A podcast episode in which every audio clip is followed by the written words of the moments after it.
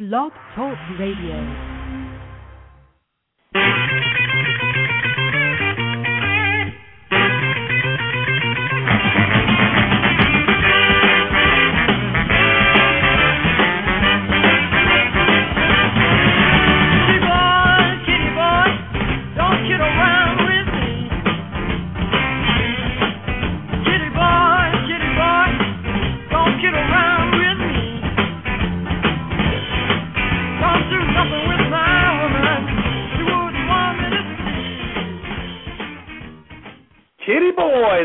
Straight from Nazz, that is a song that is going to be on the set list, most likely it was earlier, for the Todd Rundgren/Johnson show.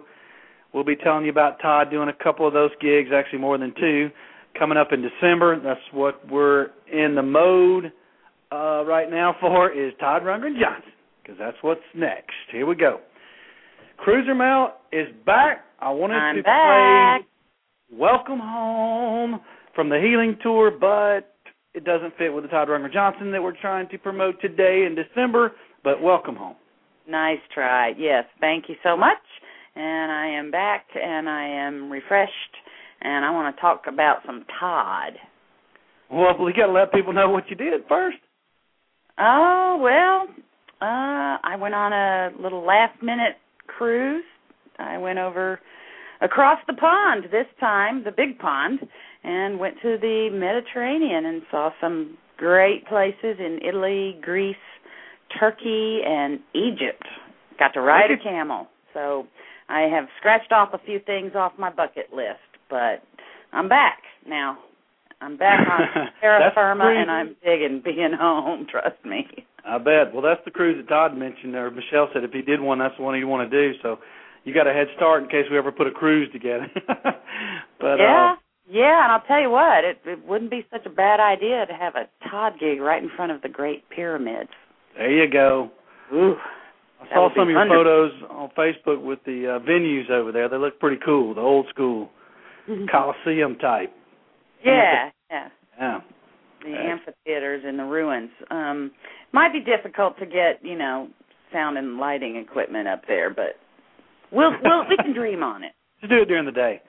So if you didn't know why she's Cruiser Mel, now you know.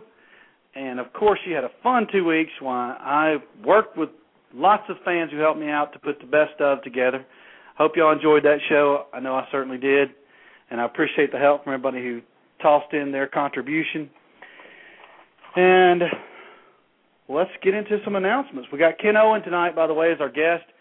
Ken, of course, is the fan who put together the DePauw University interview with Todd last year. Longtime Todd fan. Most of you probably know of him or know him. And he is privy to information about the Indiana University situation that's going on right now. And we'll talk about that in detail with Ken tonight. But first, let's get into some Todd gigs, since Cruiser Mel's in the mood to talk about some Todd. Yes, please. All right, what do we got? We got three gigs in December. Todd Rundgren/Johnson, you all know the drill. A lot of good oldies in that set list. All of the Todd Rundgren/Johnson album is still not out yet, but you get the you don't just get Robert Johnson songs. We know that. Unloved Children, Bleeding. It's a really cool set list. Boogie. And you know the band, Jesse Chasm, Prairie. So you got those dates handy, Cruiser Mail? Should I dole them out? I got them. I got them.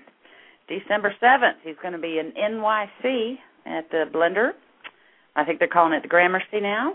Gramercy on the Theater. ninth, he is going to be at the Park West in Chicago, and the eleventh in Las Vegas. And I can't remember the name of the place. Red Rock Station Rock. Casinos. Here's the uh, interesting thing about the mention of Gramercy Theater. Uh, easy way to find tickets is just go to Ticketmaster. It'll redirect you to Live Nation. Of course, that, those companies have merged. But Park West, you will not find on there, to my knowledge. They have left Ticketmaster and are using, I believe, a service called e-ticket. But you'll need to go to their website. It's Jam Productions is the name of the company. And I think if you just do park west dot com, if not, just Google it, Park West Jam Productions, something like that, and get your tickets for the Chicago show. All these are general admission, and they should be pretty fun. Indeed. I, I've enjoyed all of the Johnson shows that I've gotten to see. And uh, they just got better and better, so check it out. Hit one of those shows. you got to be close to one of those. Yes, and look for some people in Rundgren Radio shirts. You never know. We know people going to all three shows. And speaking of Rundgren Radio gear, we just did a big order for some people that wanted some T-shirts and whatnot, and we have a couple extra things we ordered for fun just in case you missed out. And that includes two of the very rare but special and well-loved bathrobes. We have a pink one and a white one, so you better get on it or you will not get it. Groupie Gear dot com is the place. She's getting uh, pretty loaded up with stuff to sell, Cruiser Mel. She also has the T-shirt from Chasm's gig that he recently did in Joplin, Missouri that I heard went very well. That was a charity event for animal adoption. Mark Wooden, our resident chat room comedian, put that on.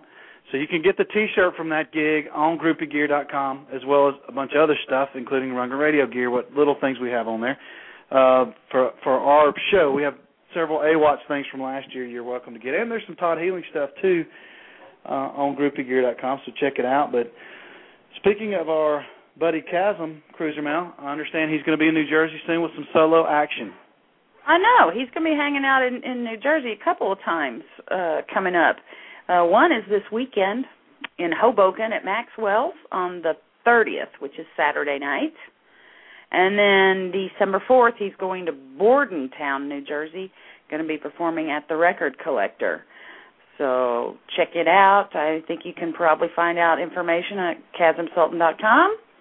Um, also, while you're at kasim sulton dot com, uh, do a little forward slash the project, and you can hear all about getting your picture on his C D cover. His final C D, he's saying. Yes, the last time he's going to put out an actual C D instead of just releasing songs here and there. I think he's beginning something that a lot of other people may be doing in the future. It doesn't look like a lot of people are buying the old jeweled-cased C Ds anymore. Everybody's downloading. So that may be uh, he may be a step ahead of everybody else. We shall see. He is a modern man. Chasm again. Yeah. I love to use that as my segue, speaking of. He is in Paul Meyer's new book, which is about Todd Rundgren, A Wizard, A True Star, Todd Rundgren in the Studio. It is now available. It has been shipped. I've read it. It's a wonderful book.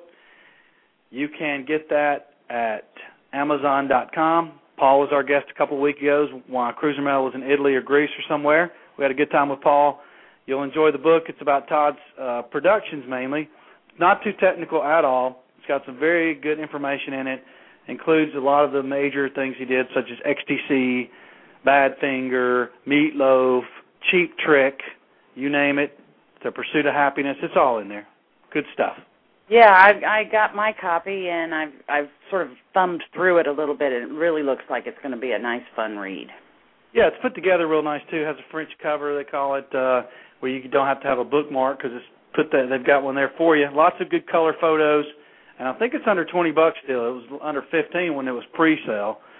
So it's not expensive, and it's a real good read. Check it out. Check it out. Uh, there's something else that's under twenty bucks. What's that? Speaking of being under twenty bucks, the remixed, remastered pay-per-view, video on demand of the Todd oh. Healing Show that was in Glenside, Pennsylvania. Yeah, it's even free for people who had already paid the twenty bucks a while back. The remix didn't cost anything extra. Chris put a lot of time and effort into it, and it paid off. It is a wonderful presentation of Todd Healing live. Todd Healing Show dot com is a site. You got to watch this if you haven't seen it. I'm telling you, it's the best money you'll ever spend on a Todd product in two thousand ten, bar none. It is awesome. Oh, it's good so, to hear course, that. Uh, I haven't had a chance to watch it, but I'm really looking forward to it. I might have to watch it later on tonight. There you go. I've seen it yep. multiple times. I love watching it. You'll pick up on a lot of things, too, you might not have noticed at the shows if you were there live. So definitely worth the watch. And that will eventually be out on D V D. They may throw some of the Muskegon show in there as well and some other stuff, but that's uh, scheduled to be out this year, but you never know. Definitely not worth waiting. You should check out the V O D, in my opinion.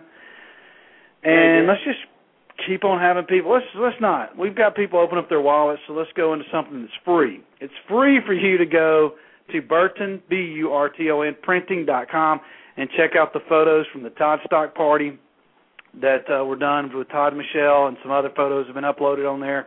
You can upload yours if you'd like. Lots of photos on there. As a matter of fact, Cruiser Mel, it gave me an idea that I need to follow up on uh, tonight to ask Mister Chris Anderson if he may have some video footage of the Todd and Michelle photos that were being done, because if he does, he can make stills out of them. We may be able to get some good quality photos from that uh, for some of the people who might not have got some of the better pictures. Oh, uh, yeah.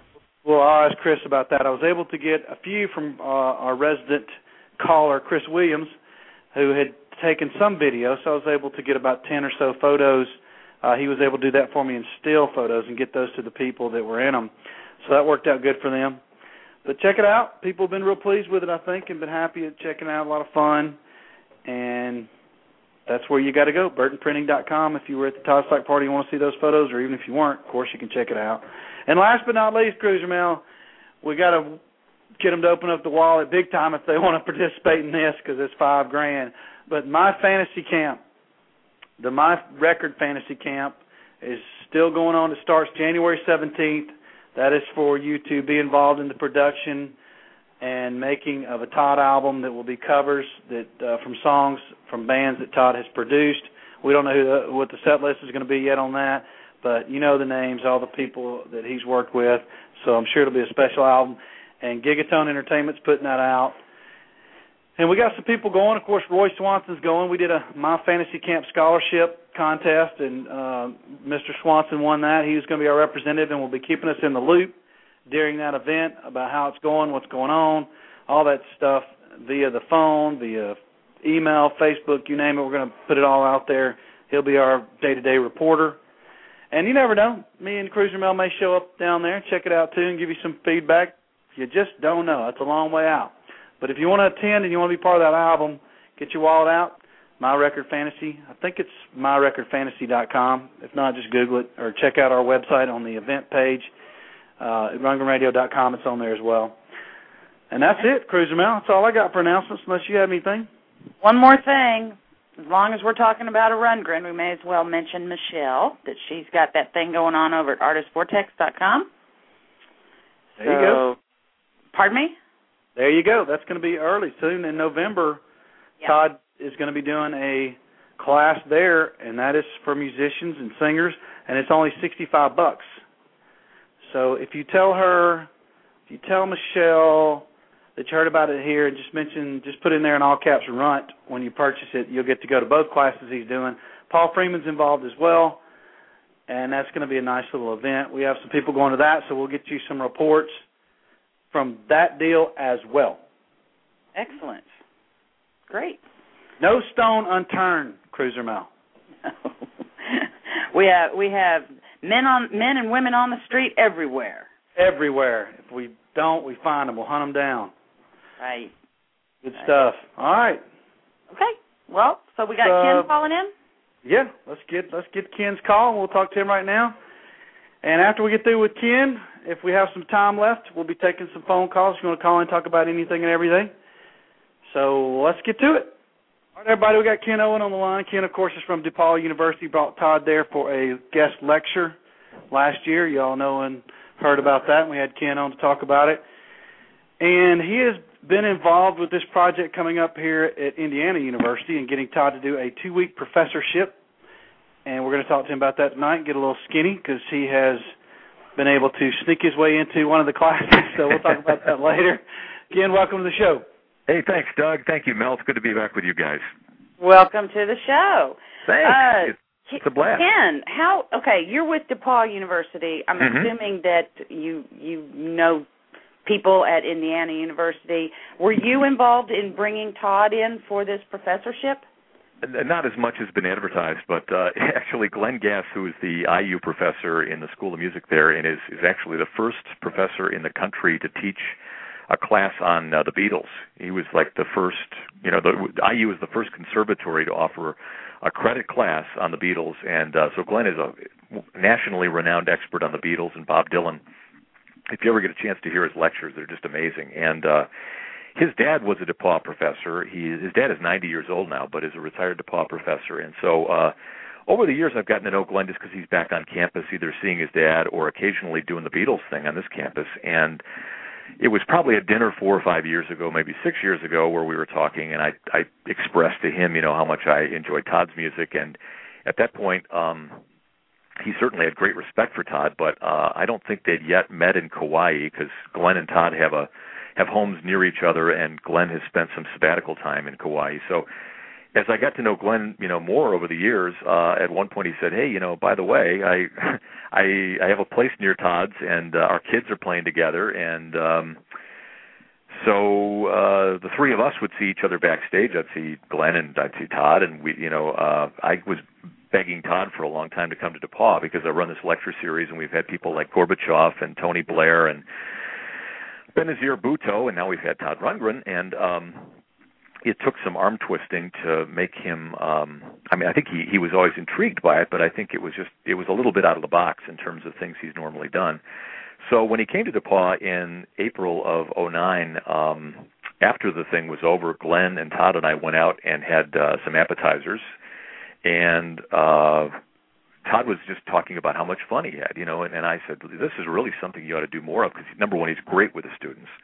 He is a walking encyclopedia of an era of music that I think in fifty or seventy years' time, I mean, we appreciate it now, but I think that this is going to be seen as, as just the seventies especially, as an amazing time with the artists, and, you know, the Beatles were still all alive and doing their own thing, and there was there was so much great music being made in so many different genres, and it hadn't become this kind of homogenized, uh, commoditized thing that it's, you know, become in the last twenty years, where Uh, it's just all about money. There was there was so much creative energy in the music world, and, and Todd, you know, with all the interactions he had with the many many artists, uh, is is really um, uh, one of the great disciples. I think, you know, if, if you were to use that word, of the period, who can who can describe uh, some of the things that were happening both on stage and behind the scenes because of his work as a producer. So.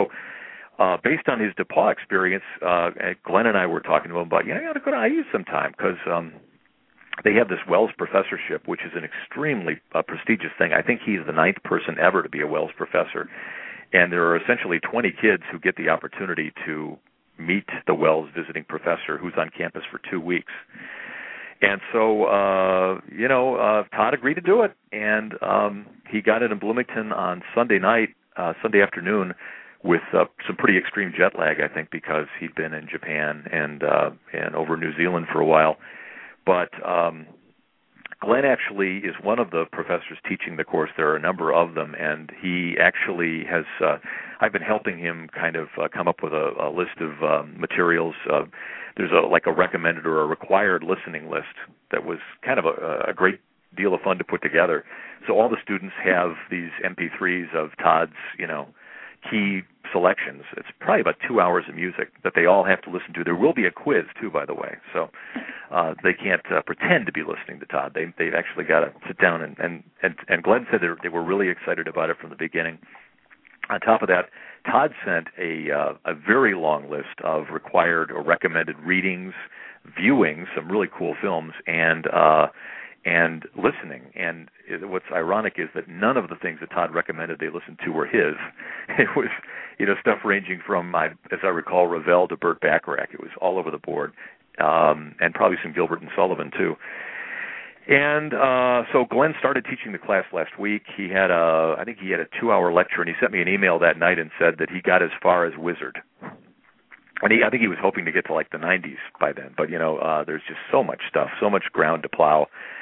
And he did use a lot of clips, a lot of the T V clips that have, you know, been seen over the years that many of his fans have, and some of the video interviews I did with Todd when I was in television. And um, so the the students were, were really primed last night, and uh, and because I've kind of been involved in this from the start, uh, Glenn allowed me to sit in on the class, and I'm, I get to kind of be a shadow during this whole process. And um, and I just have to say Todd was terrific. I mean, uh, he he talked for at least an hour, probably better than an hour. I certainly wasn't watching the clock, but without any notes. And um, and started by talking about the difference between a musician, a performer, and a celebrity, and, you know, how you can be one and not necessarily one of the others. And some people are all three. Mm-hmm. But uh, talked a lot about uh, kind of the culture we're in now, where um, you know, you can be Justin Bieber and basically be a celebrity and um, performer. You know, maybe. I mean, I'm sure, and I'm not sure really where he honed his chops. Uh, but you know, a musician is basically somebody who loves music and likes to make music and um, and does it because it makes them feel good. A performer is somebody who can actually take it out and, and wow people with it, and get people to believe that they're good at it and that they're worth, you know, paying to see. But a celebrity is somebody who takes it to Elvis levels, you know, where you're just basically, you're you're larger than anything. Um, you know, you're you're basically uh, uh, being chased by the paparazzi. It has it has something to do with your music, but it probably has more to do with kind of the cult of personality we've developed in this country. And um, and he talked about uh, his beginnings and, and the Nazz and uh, Woody's Truck Stop, but more specifically the Nazz, and had some great stories about, uh, uh, you know, how they used to get their hair done. Um, you know, and they'd close the shop, and they uh, the record label would send over a photographer because they wanted to get them in all the teen magazines. And how basically the Nazz were, were marketed exactly the opposite way you should market a band. That they they were um, they were uh, they they pitched them to the teen magazines before they even had a record out. So they uh, they appeared to be, from outsiders' perspective, you know, a manufactured band, kind of like the Monkees, when in reality they were very serious about making music. And um, so the marketing got way out in front of the music, and they never really recovered from that. And I think that's that was probably a, a seminal lesson for Todd, just in terms of, uh, you know, having seen how the business can chew things up and, and screw things up, um, to step away from it and be his own person, and to uh, to take some of the risks he has, and, and to develop a career as a producer, which essentially allows him to make the music he wants to when he wants to. Um, and if people enjoy it, you know, great, but it's it's really not about concocting the next two million seller. It's, it's more about having something that he wants to convey and, and doing so.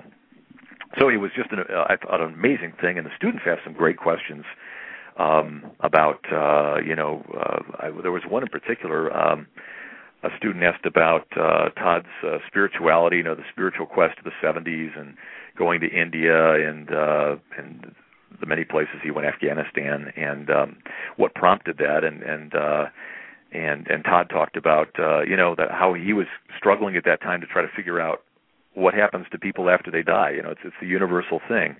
Everybody fears it, and people deal with it in different ways. And that was one of the ways he dealt with it, was to go around the world and study different religions. And, you know, at the end, I think he realized that um, we all have to come up with our own answers, and that there is no kind of solid answer out there that you can cling to, and that the questioning is, is probably the, the thing that keeps you going, and, and the changing, you know, trying to trying to understand yourself in a changing world, and, and adapting to the changes that are happening within yourself.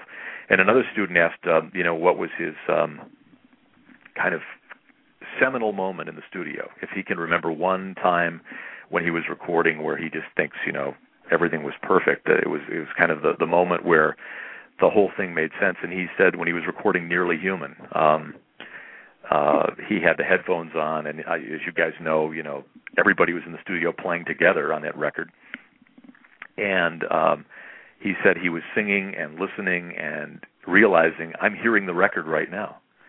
And, you know, most of the time you're you're doing a guitar part, you're doing a drum part, you're going back and overdubbing a vocal.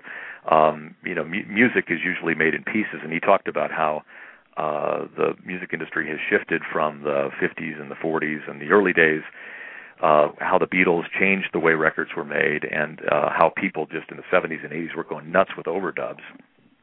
And how it was great, you know, for the first time really, to be singing a song with the headphones on, hearing the whole band around him, seeing them through the windows, and realizing this is what's going to come out the other end. You know, there there will be no um, messing around with this. This is this is the song. Um, so it was it was really cool, and you could see that he was energized. Uh, it, it's really uh, as as fans of Todd know, he is he's not only extremely articulate and t- intelligent, but he's funny, and um, it's something that, uh, you know, I guess selfishly as a fan, I hope that at some point we can convince him to go out and do these kinds of things in, in venues for fans, because he does tell great stories. And um, uh, one of the reasons that I think uh, I, I really wanted to, to share this with fans is that, you know, there are two opportunities coming up at I U for people to to see Todd in action doing these things. There are two public events. They're free of charge, and um, I, as I said, I hope they're replicated again in the future, but if, in case they're not, uh, these may well be once-in-a-lifetime opportunities. Okay. Yep, so, how's that for a long answer? Yes, for one question. That's great. That's kind of what, that's exactly what we wanted, really.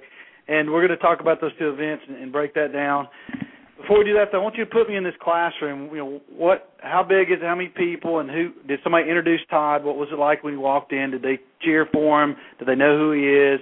And also, is Todd talking more about other musicians or more about himself? And, you know, just the whole process, what was it like being in there, uh, you know, for people who can't be there? Uh, well, gosh, um, I, I guess I'll give you kind of my uh, play-by-play of, of how I arrived, because I've been to I U, you know, a handful of times, but I, I really can't pretend to know that campus real well, so I got down there early and parked because I didn't want to be in the wrong place, and I wanted to make sure I had a parking spot, and um, got down there, figured out what the building was, but wasn't really sure because the the the room number I'd been sent had an, uh, a letter in front of it, and this one didn't. So, and there was a class in there going on, and it was probably like six thirty, and I'm thinking, hmm, this is curious. The class starts at seven. There are people in this class. No sign of Glenn or Todd.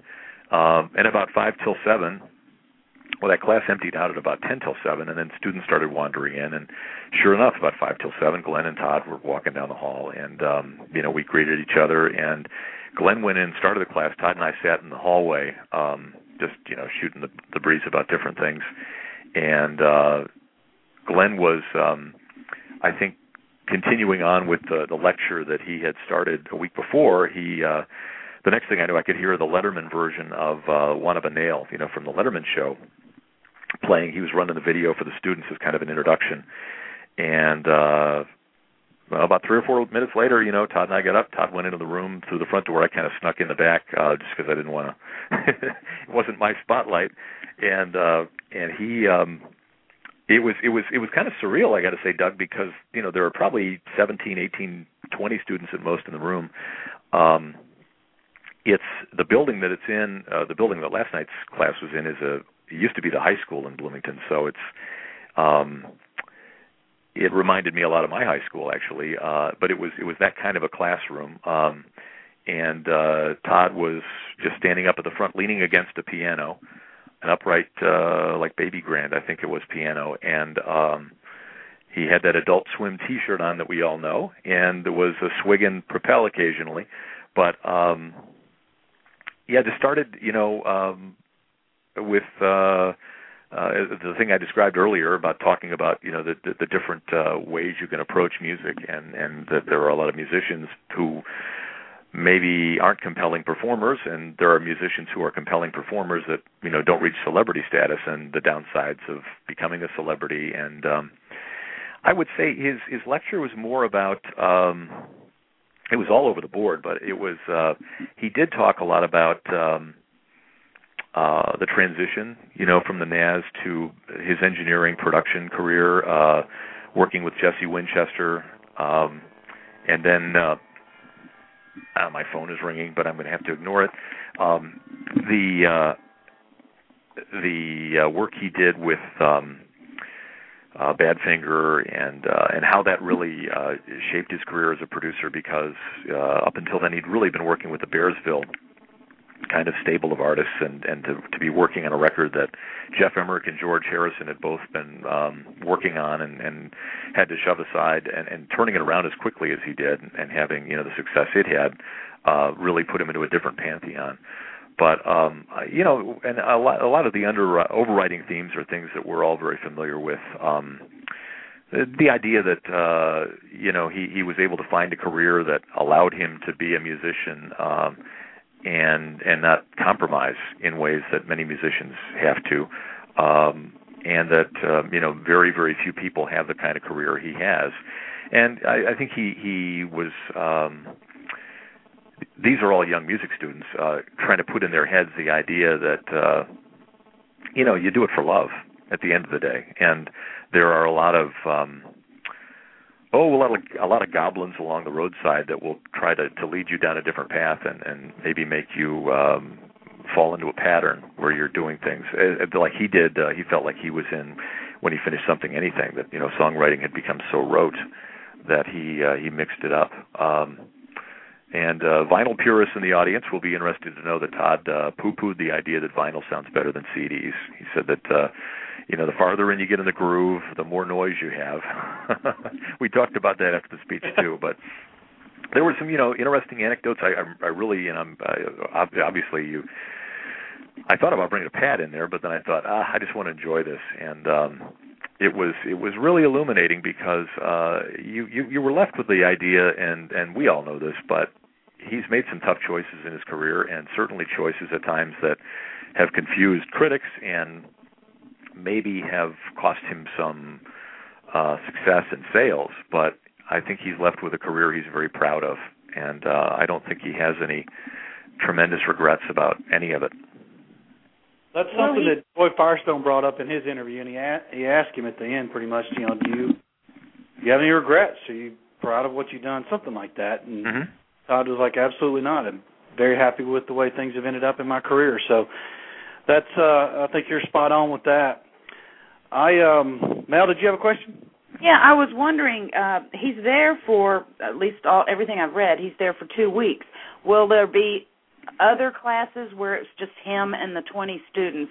I'm not talking about the public uh, performance. I think, there, I think there's at least one more, yeah. And um, they've got some interactions, too. I think at one point they're going to a recording studio, and they're going to what's essentially a museum. So, uh, yeah, and I think those will be really neat things because it will get him... I think last night's thing was the formal lecture, but he certainly will be talking more and uh, and discussing with them more, but in different settings. Okay. Okay. Interesting. I'm well, wondering, did the name Lady Gaga come up when he was talking about celebrity and all that? Uh, you know, he he uh, he he landed some blows on Justin Bieber, I'd say that, and uh, uh, the Black Eyed Peas also did not emerge unscathed from his discussion.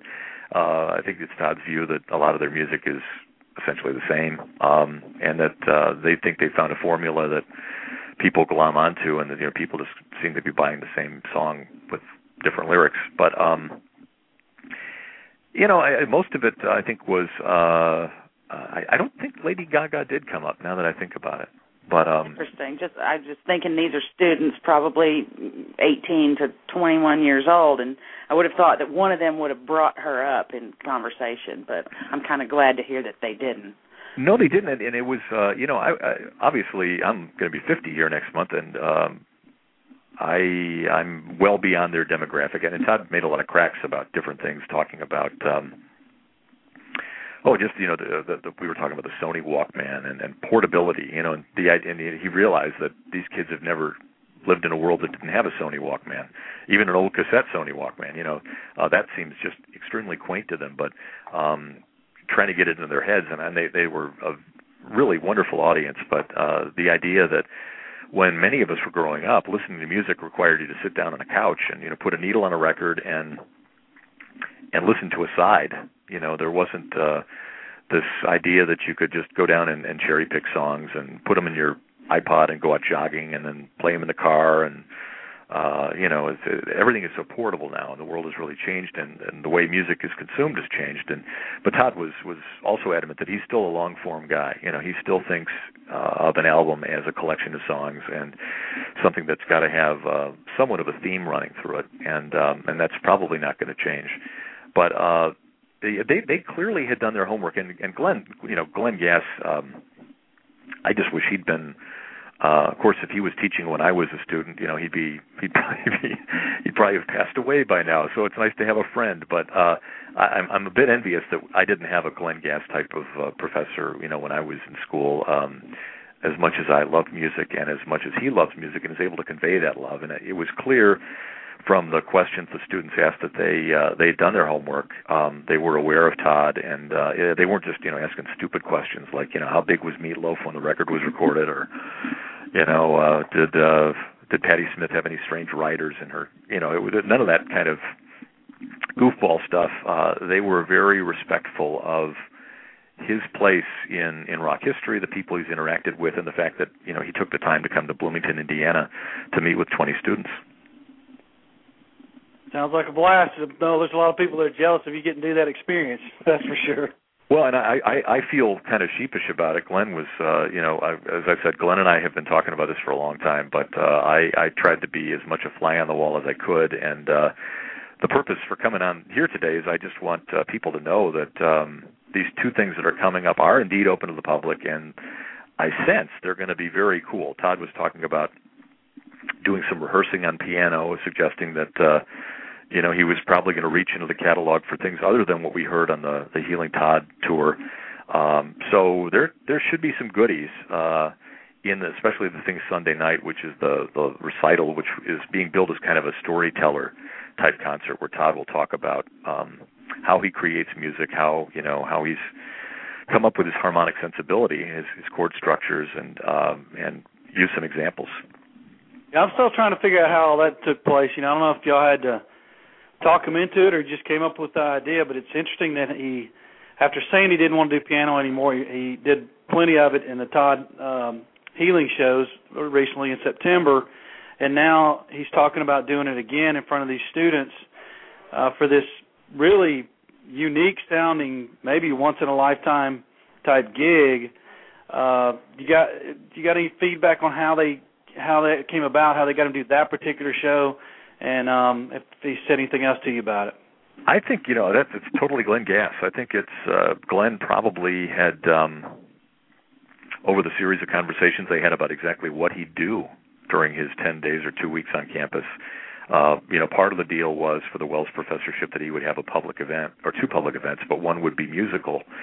And um obviously, he doesn't have a band, and obviously, it's it's kind of a teaching moment. And so, uh, you know, to have him there with uh, presumably a guitar, and and he, he, I mean, he said he's going to play piano. So uh, he, I think, is going to dissect some of his songs and and give us some rare insights into uh, how he goes about creating. Um, And uh, I, yeah, I think it's, it's it was just basically Glenn and and Todd back and forth. You know, how do you want to do this? And this is what they arrived at. And as far as uh, I'm concerned, as a fan, I, I can't think of a better format. Sounds really exciting. I know it's limited to about four hundred people, but if it was uh, slammed, they said they'd try to find a way to get everybody in. I don't think that's going to be the issue because it's not really something that's being Uh, heavily promoted marketing, because there's no, I'm sure there's no money for that to promote a show that's free, but hopefully it'll have a good turnout. I would love to go. I'm still thinking about it. I know some other people are as well, and it is free, but the good news is for people who aren't going to be there, it's going to be streamed online. Uh, this is Halloween night, of course, and the information's on Indiana University's website.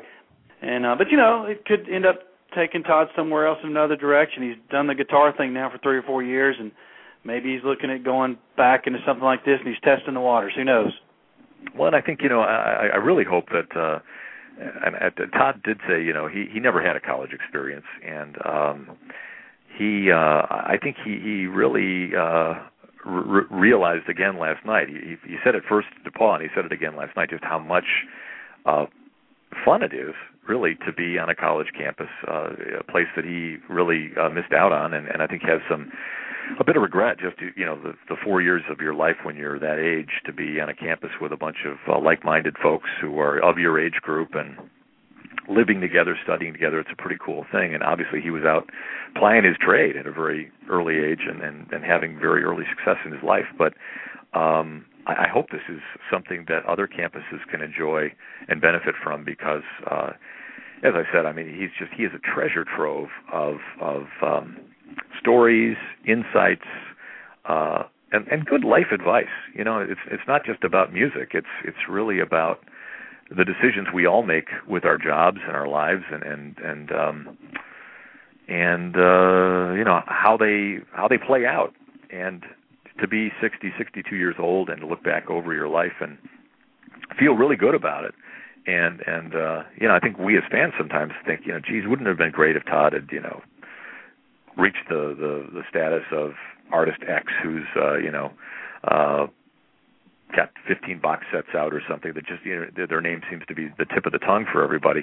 But, um, you know, he, he's made some really good um, choices in terms of uh, staying in front of people, but, you know, staying out of the way at the same time. And, and, and that's given him the freedom to be the artist that he's wanted to be. And uh, uh, it's probably not easy for us to understand. And certainly I know a lot of critics are still scratching their heads, but the fact that he's comfortable about it and, and can explain so thoroughly, you know, how his career came to be what it is, is pretty cool. Yeah, ultimately you got to, you know, you got to be happy with yourself, because trying to satisfy everybody is impossible anyway. But you have definitely um, satisfied one of Todd's desires, which was to stay in one place for a while. So you get two weeks over there, and if he's kept doing these type of programs, then that that would uh, be one way of getting to stay in a place for a while versus moving around all the time like he has to do with these these other shows. Definitely. And, and, Doug, I want to get to your point about the, the hall, because we actually went over to the place where he's going to be doing the recital on Sunday night. And it, it looks like it's got about four hundred seats. It's a beautiful, um, I'm sure, acoustically perfect uh, music hall with a big, long stage and a pipe organ up there. And uh, we joked about maybe getting Todd to do some, some pipe organ, but I think we'll, we'll be happy just to get the piano stuff we get. But um, the uh, the room is is, is – is set up in such a way that there's a lot of room on either side. So if if, if we do wind up getting a mob on Sunday night, I mean, people can get in. And I think um, if if anybody is toying with the idea of coming down, I, I think it's it's definitely something to give a lot of consideration to, because uh, I, I do think it's going to be pretty special. I can imagine. So now there's also the, you know, Todd, we all know the stories of the Badfinger deal, George Harrison, the John Lennon controversy. Of course, Todd toured with Ringo. Got a lot of Beatles history, defaced the music. Thursday night, another free event over there uh, with the title With the Beatles in It. Do you know much about that? What can you tell us? It's uh, it's going to be called Long Hair, Todd Rundgren on the Beatles Effect. It's at seven o'clock, and that's Eastern Time. And it'll be in Ballantyne Hall, room thirteen. Um, and... Yeah, Todd Todd last night was very careful. Whenever he like touched on the Beatles, he said, I don't want to talk too much about the Beatles because I'm going to be hitting that pretty heavy on Thursday night. But um, I think it's going to be, um, he alluded to the fact it'll be uh, the sociology of the Beatles, you know, how the Beatles, uh, I mean, the music obviously changed music uh, in many ways, but uh, the way they lived, the way they dressed, the the cultural phenomenon they were even when they weren't playing music. Um, and, and the people they inspired because of the, uh, you know, the music and the image, and the idea that four guys could, you know, have fun together in a band and, and be self-contained and not bring people in from the outside and um, and actually, you know, play all the parts. Uh, so I think it'll be as much on the sociology of the Beatles as anything, and, and how the the lingering image of them that we all have Uh, has affected rock since really, you know, the, the early sixties, the mid-sixties, when Beatlemania swept the United States and the world, and uh, things have really never been the same. Is that that going to be streamed by chance? Is that going to be something we can hear, or we're going to have to get a bootleg of that maybe? Uh, I, you know, you're asking the wrong guy. I know that um, at one point they were looking at streaming both. Uh, I, I will. Uh, I've got a, a call into Glenn, so we will find out, and we'll find out. You can get it up on your blog, I suppose, right? If if we uh... sure, we'll get the information out on our usual places, on our uh, Blogspot page and Facebook. You know, we'll put it everywhere else too that we can, and, and um, you know, all the regular Todd sites, if that's going to end up being the case. The website is um, Indiana University's well, sorry website. About that, Do you know that U R L off um, the top of your head? You know, I just had to look it up because it's uh, it's it's like an eye chart. It's big and long. Um, let's see. Uh, my my recommendation to folks would be if you go to Indiana University's website, it's indiana dot e d u, and then just go in the upper right box there and type in Rundgren in the search bar, and you'll get uh, the news release, which is the thing they put out when they announced that he was coming. But um, I really couldn't find a schedule or anything, and uh, that's.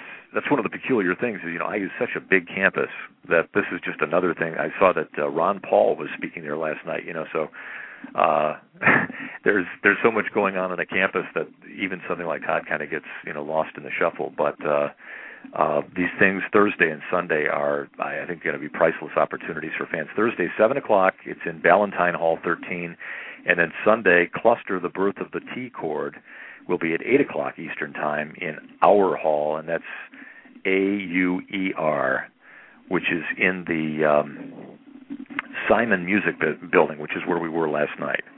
It's uh, it's a really cool hall, and um, I think that's going to be especially worth people's while if they're thinking about making the trip from nearby spots like Chicago, which is only three and a half, four hours away. Oh, yeah, they should definitely go. Road trip. Very nice. Road trip. uh, well, let's let's go back into the past just for a minute before we let you run. The uh, I got to finally meet you face-to-face in Indianapolis. I was curious what you thought about the Todd Healing Show at the Clues and what your the folks you brought with you. I don't know if they were all Todd fans or not, but what their opinion uh, was on the show. Oh, well, first of all, I meant to say this off the very top, Doug and Mel. You guys, besides being just terrific uh, ambassadors for, for all things Todd, uh, you deserve like a massive group hug from all of us for uh, taking the risk and putting the time and the effort into these shows. And, and uh, as great as AWATS was, uh, Healing Todd was just, uh, if if there's a concert hall in heaven, you know, I think that's what's playing there. It, that was about as perfect a musical evening as I've had, um, and I've uh, the overwhelming thing I've heard from all fans is it's in the upper pantheon, the, the top two or three Todd shows they've ever seen, and many have said it's the top. So uh, yeah, the people I was with were just blown away, and um, I think the you know the crowd was blown away, and it's uh, I, I you know I, as I told Todd after the show, it that thing has legs, and more people need to see it. Um, I agree. I'm surprised it hasn't taken off with some other promoters. You know, we're hoping to maybe bring it back out for a couple of shows here and there. I don't know. It's it's uh, it's tough. It's such a big production, but the the Healing Show, and of course I know people love the Todd album, and I, and I liked it as well, no question. It's just there's something about it that moves people, and I think that they want to see it again. Um, you know, and, and AWATS was great, and people saw it multiple times, but that Healing album, and just what it means to people, and just the way Todd presented it, and bringing in the choir and everything. I mean, it's just such a such a wonderful and unique experience. I think it does definitely needs to get back on the road. And Clues was a really nice hall. It was great acoustics there. Did you guys like The Fixx as an opener for that show? Oh yeah, I, I'm a fan of The Fixx anyway, and I know they're big Todd fans. And uh, I always, you know, I always thought that the song is, is there, there'll be people in your audience that may hoot at this. But well, I remember when Fix Your Gaze came out on the trivia record, um, I always thought that it had a little bit of a nod to The Fixx, just the, the guitar, you know, the, the kind of jangly guitar in there. Uh, sounded a little bit like Stand or Fall, just a little bit. I mean, it wasn't a rip or anything, but it uh, the the idea that it was Fix Your Gaze, and it kind of had a little sound like The Fixx, um, was always a curiosity to me. So it, it seemed like a, a perfect uh, fit and a, a great mix, and um you know, the only thing I was disappointed by was uh, obviously some, some Todd fans were having fun in the parking lot when The Fixx were on because there were too many empty seats, and, and I had friends that um, stumbled in closer to the time that Todd was going on, and they missed something because, uh, you know, Cy and the guys, I think, really put on a good show, and, uh, and again, they're, they're extremely respectful of Todd and his work, and we're actually hanging out with him after the show, so... Uh, I, you know, I, I, I as, as a fan of Todd, I, I always want people who um, open for him, and certainly people who respect him, to get our respect. Because conversely, if he's opening for Hall and Oates or you know somebody, I don't want their fans to show up late or you know be talking over his music. Um, because we all learn. You know, you, the cool thing about music is your eyes are constantly and ears constantly open to new things. So uh, you can't really expand your horizons if you're not there. Yeah, you make a good point about that, and there was a good crowd there, and, and uh, there were some people, though, you know, people I know that just for whatever reason they would not, they only want Todd. Doesn't matter. I don't know if it's that's all the time or just for a show, but Todd fans are unique, that's for sure, and some of them were like that. But there was um, both shows that we did with The Fixx, they got standing ovations, which I think is very difficult in an environment of Todd fans. The Fixx fans that went absolutely loved The Fixx set, and they just raved about Todd. And you think about The Fixx fans, they, they probably didn't know those two albums. Mm-hmm. They loved the show. The feedback was tremendous. They thought it was a great combination. So they certainly gave Todd the respect, and hopefully I think that the Todd fans that did take the time to see The Fixx show gave them respect. Another interesting thing about it was how, and, and Mel can attest to this as well, how much The Fixx were in awe of this show. They just couldn't believe it. And they watched it up in the audience with us for the Saint Louis show, and I sat by a couple of them, and they just smiled the whole time. And then the second show, the one in Indy, they stayed on the stage. It was such a huge one, over on the side, and they just were raving about it. And I think, Mel, I think it was you who was telling me the story about Jamie. Do you remember the one I'm talking about? Uh, here in Dallas? Jamie, the Fixx guitarist. Yeah, yeah. They they performed in Dallas like a week after the, the last Todd Healing show, and I went to it, and and uh, Jamie said that he he was so awestruck by Todd that he, he doesn't even know if he said much of anything at all to Todd. He was just like a typical, you know, starstruck fan. But, um, yeah, they, they really, there was a lot of respect for Todd there. And, um, you know, when we brought it up, you know, to Todd and his people, you know, how about we have the Fixx open, it didn't take long at all to get the answer back. He he must like the Fixx himself. I believe he does. And, and you know, it, as far as the show, the Todd part of the show, um, there's, you know, people talk about people mailing it in, you know, I mean, like the new Rod Stewart record, the fifth, you know, Great American Songbook, Rod Mutilates the Classics, that's mailing it in. That's like the one extreme. But, you know, the other extreme is somebody who, um, and I'm sure you guys thought when you booked the show, well, Todd will, you know, Todd will do the songs and he'll nail it and it'll be good and it'll be cool. But to, to put as much time and effort into, uh, you know, thinking up the concepts for the show and the costumes and, and the presentation and, and, and going as far as to bring in the choirs. I mean, it is it, it was a it was a beautiful concept, and it was executed to perfection. And I don't think that you would find a musician of Todd's, and I'm not saying he's an old man, but a, a, a veteran artist to uh, to be that innovative in that kind of a setting. Um, when he's basically only got six shows booked, uh, it says a lot about his his desire to wow us. And, uh, no, I, I, the people are still buzzing about that show. And, again, you guys deserve a massive uh, thank you for all you've done to um, to make these things possible. Well, thank you. Well, all I can say back is thanks for being a part of it, because it takes people to go, because Todd's fan base, you know, isn't what it was back in the day when Utopia was hot and Todd was hot. So, you know, you have to get everybody you can to go to these things to make it work, because there is a lot of time and effort, which means, you know, money that goes into it. And Todd delivers, no question about it, on, on that show. Just phenomenal show. And another nice thing you did for us, of course, is it's going to be on D V D. And I do think they're targeted still to have that out before the end of the year for the Todd, the Todd Healing D V D. It's going to be a little bit easier for them to mix than AWATS, of course. And the video on demand is available right now of the uh, more, um, Glenside, Pennsylvania show at the Keswick. Mm-hmm. And just there's little details that you see and things that you might not have caught if you were at the show. And just some of the stuff, it just makes me realize just how great Todd is about figuring out what to do for these album shows.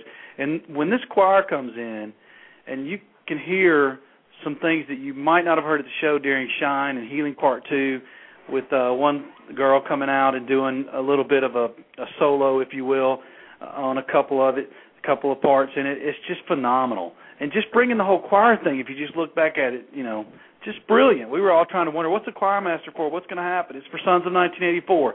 You know, yeah. Totally shocked us with how he did it, and it was perfect. They had a great choir master. I mean, just a wonderful show that cannot stop. Needs to be back out there. I'm with you.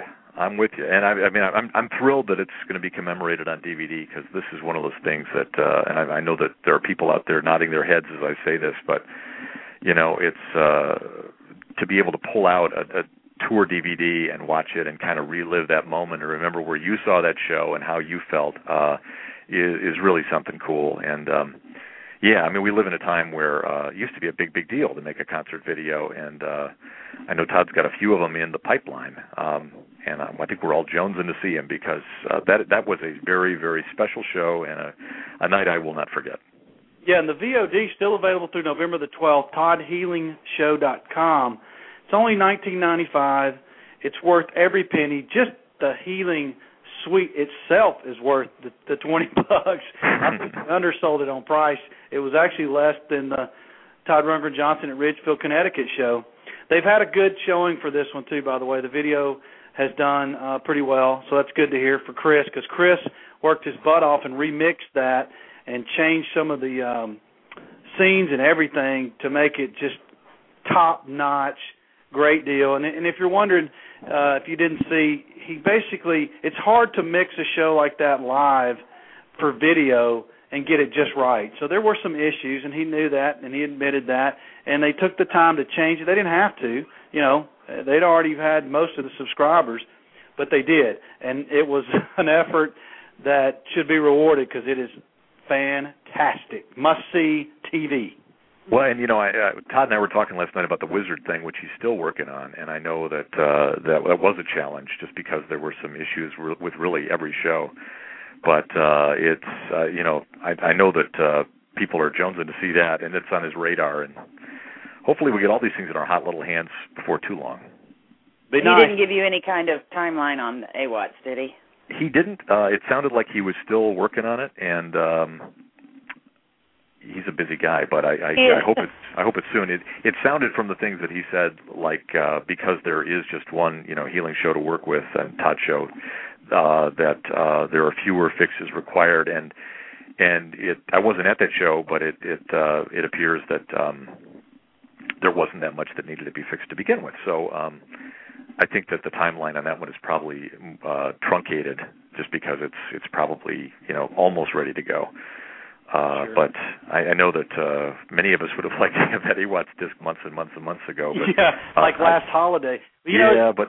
But he is committed to getting it right. I, I can tell you just from the things we were talking about. He wants to make sure that w- what we get is, is something that we can really all enjoy and uh, isn't uh, doesn't have any problems. Well, it's five. It's going to be five D V Ds based on what he said, a best of, and then four of the shows. So that takes a little bit longer. And the good news is when he does talk about it, he seems to be uh, more interested and happy about it than that Arena H D Net. Which I think they're just going to keep stalling until we forget to quit talking about it. Of course, you can still see that on T V every now and then, but yeah, I don't know if that D V D will ever see the light of day. AWATS definitely will, and, and you can tell Todd's proud of it. The Muskegon show was also filmed uh, by the, the pay-per-view, V O D, whatever you want to call it, and D V D crew Chris Anderson had. So they may even mix a little bit of that into the D V D when it's all said and done. We'll see. But the Uh, cool thing, too, about the D V D that'll be different from the V O D is it's supposed to have the full Roy Firestone interview on it. And I don't know if they'll add more Todd Stock movie premiere uh, clips or not, but it'll have some of that on there as well, which the new V O D does have some additional Todd Stock party footage and some more of the Roy Firestone interview. So if you if you did buy it and saw it early, definitely go back and check it out again. You'll get to see some more stuff, and you'll get to see a better all-around deal of video camera work and um, sound mixing.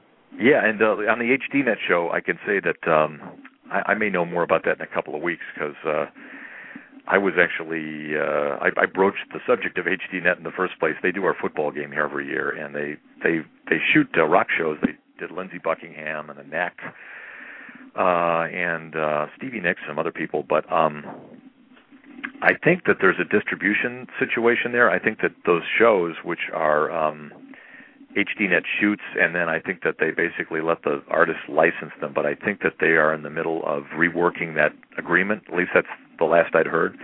So part of it, I think, is just a, a licensing thing, but I, I think that will come out, and uh, the guy who directed that show, Hank Lena, is going to be directing our football game uh, two weeks from Saturday. So if I get any scoop, I'll let you know, but uh, I believe I, I want to see that too.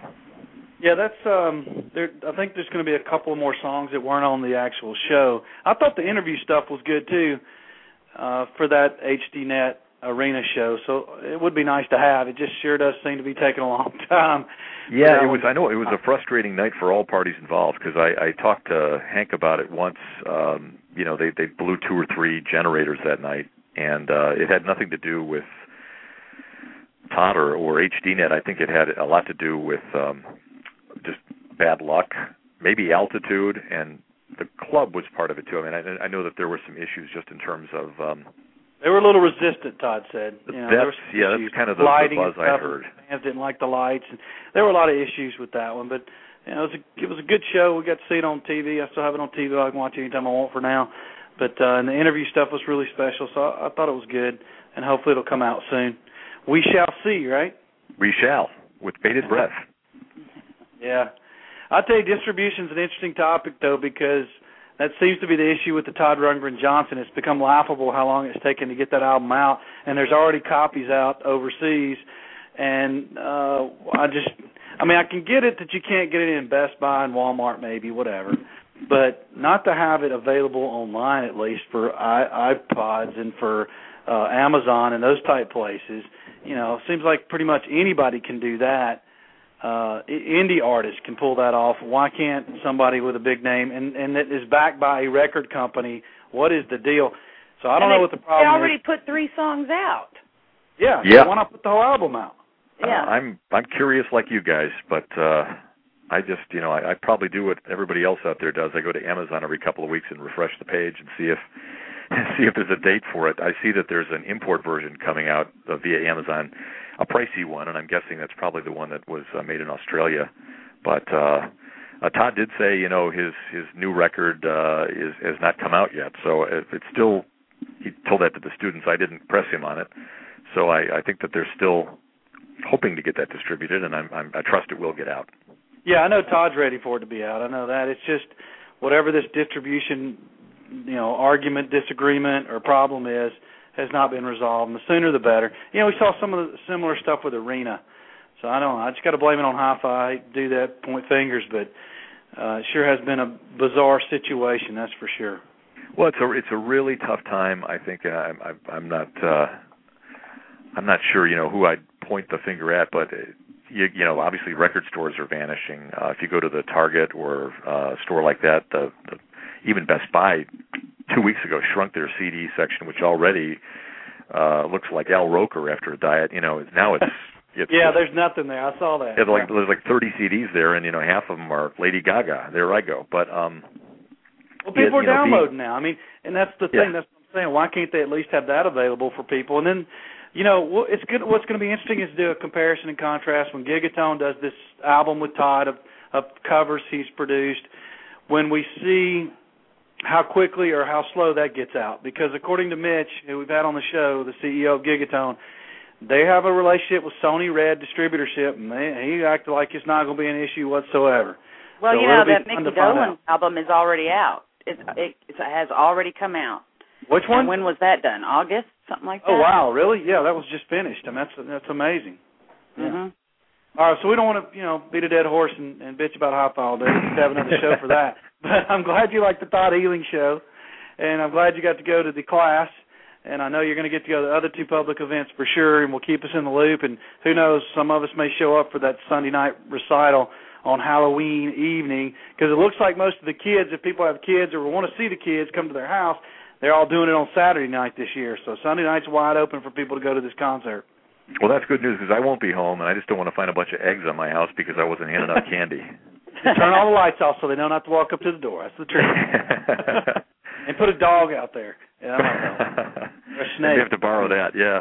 Yeah. All right, good deal. Well, hey, Kim, man, we appreciate all your time and for giving us all the skinny on this, and look forward to hearing back from you, and I hope you have a good time, and maybe I'll see you. You never know up there for well, that event. Doug and Mel, thank you again for all you do. And, again, uh, my, my sole purpose for coming on here was, as somebody who's loved Todd's music for a long time, was to tell fellow fans, you know, this is free, it's open, and I hope that uh, people give it some thought because uh, I, you know, just the, the gut feeling I have it's going to be a pretty special evening, especially Sunday. It's very tempting. Oh, boy.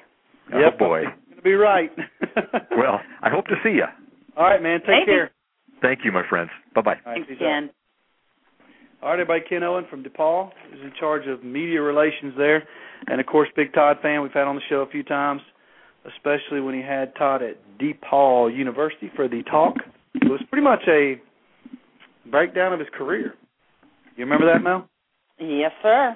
Yes, sir. Right. And we thought that would be the only time we'd see him doing any kind of lecture-type deal, but... Ah, it sounds like Todd is, is digging it. Yeah. Now that we've had Mister Ken on and we have no other guest, I've got to disappear. I might stick around for a little while, but Cruiser Mail is going to take calls if you want to call in and talk about anything and everything. If not, we will wrap this show up, and we'll see you next Tuesday. We're looking to get some of the Splendor guys on. We just weren't able to pull it off for this week, or some guest of some sort. So, you know, we'll be here for you on Tuesday nights, eight thirty Eastern. I'm Skippy. All right, so give us a call. If not, see ya. Wouldn't want to be. This is Eric Gardner. You're listening to Rundgren Radio dot com.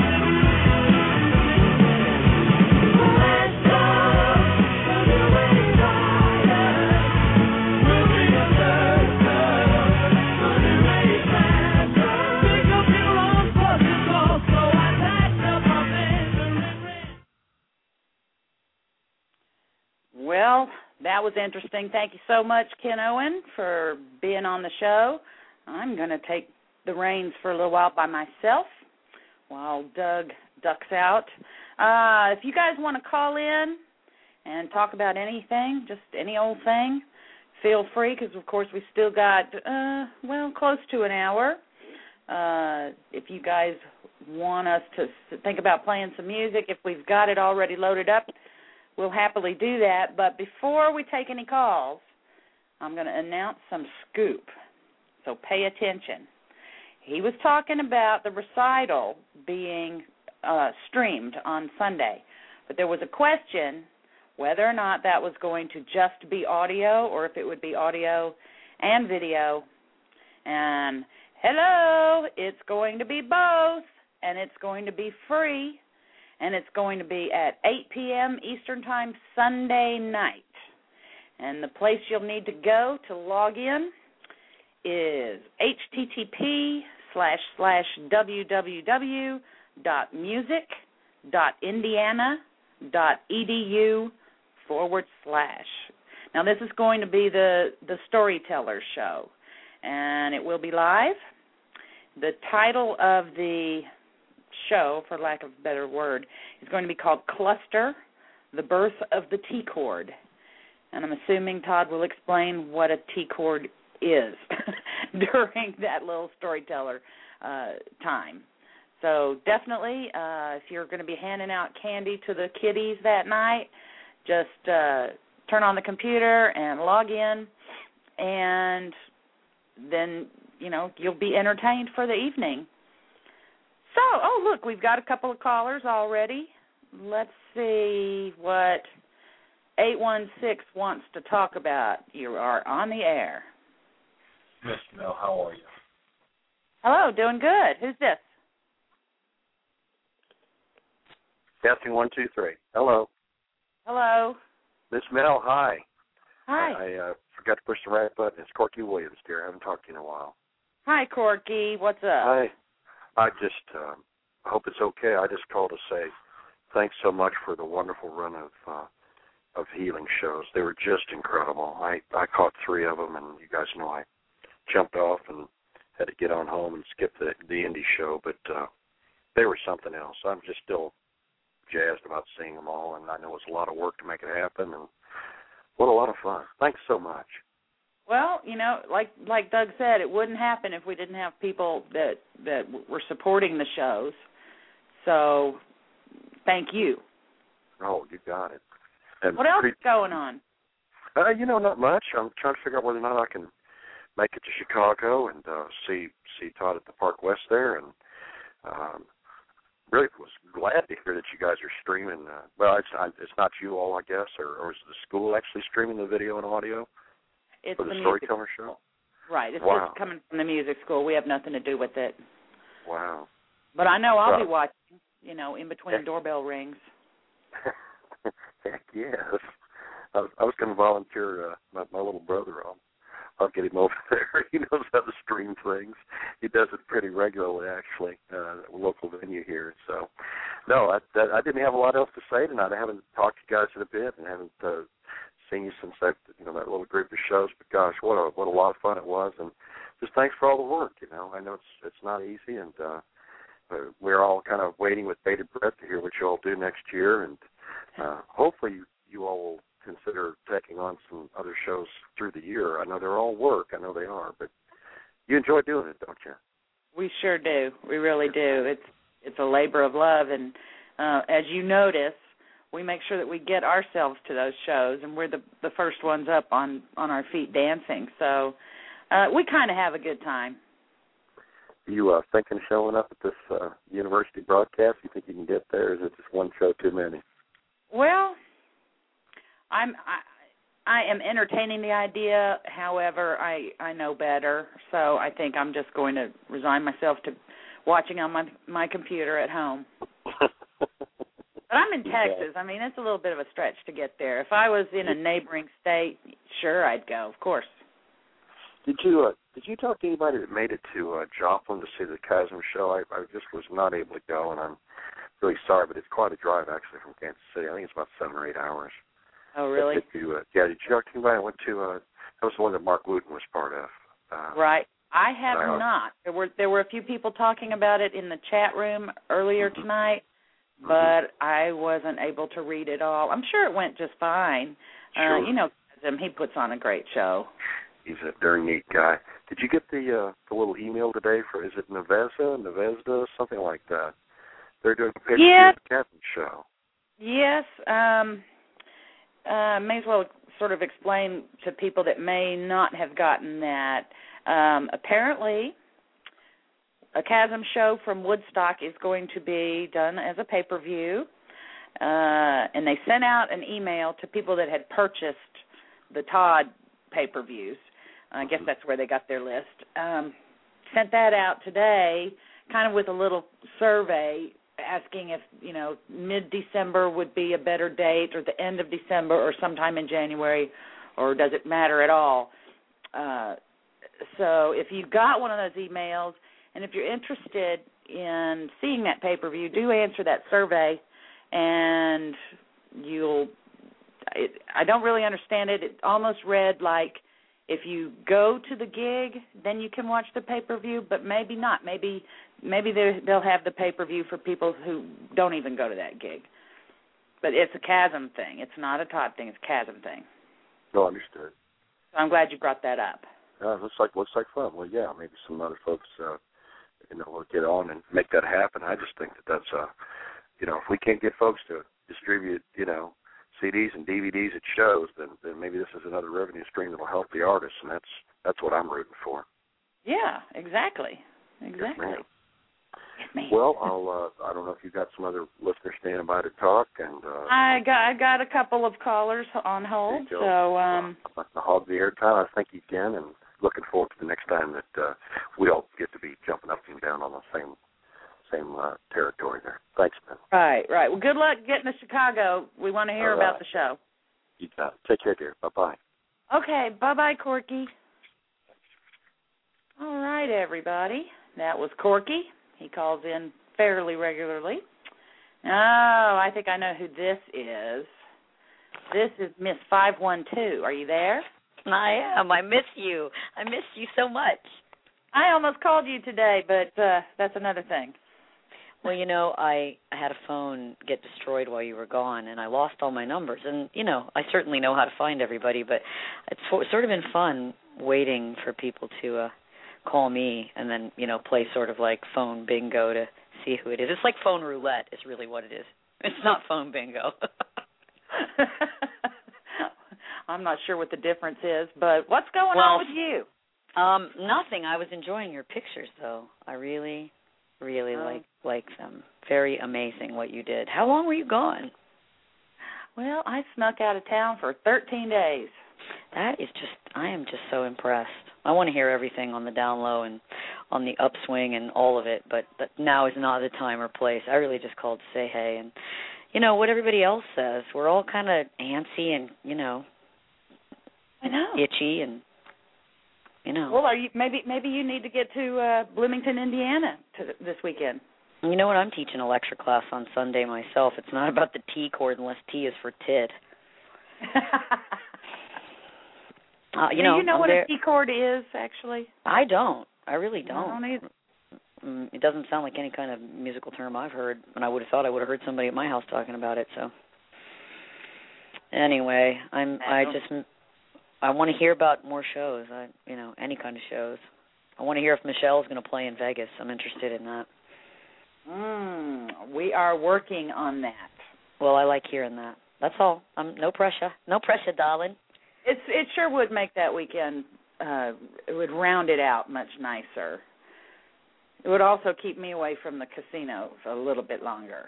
Well, Ava asked me to take some money because she and my mom and I went out shopping today, and Ava said, if you're going to Vegas and taking Grandma, I'm going to give you guys some money. And my mom and I are both, you know, we're practically Muslim about gambling. It's like, not that we don't want to, we just can't. So I said, oh, I'll give it to my friend Melly Mel. Yeah. You can gamble it away for her. And, you know, I think it would be a pretty fair fight between the two of you. So happily. Happily. Mm-hmm. Mm-hmm. I, you anyway. Know, I- I would like nothing more than to be given money to gamble with. Yeah, well, you know, it's it's her funeral if that's what she wants to do with it. I'll bring it to you. When I was a little girl, my aunt and uncle went to Vegas, and I won twenty-five dollars, or they told me I did, and they brought it all back to me in silver dollars. And I don't. Can you still do that? Can you request money?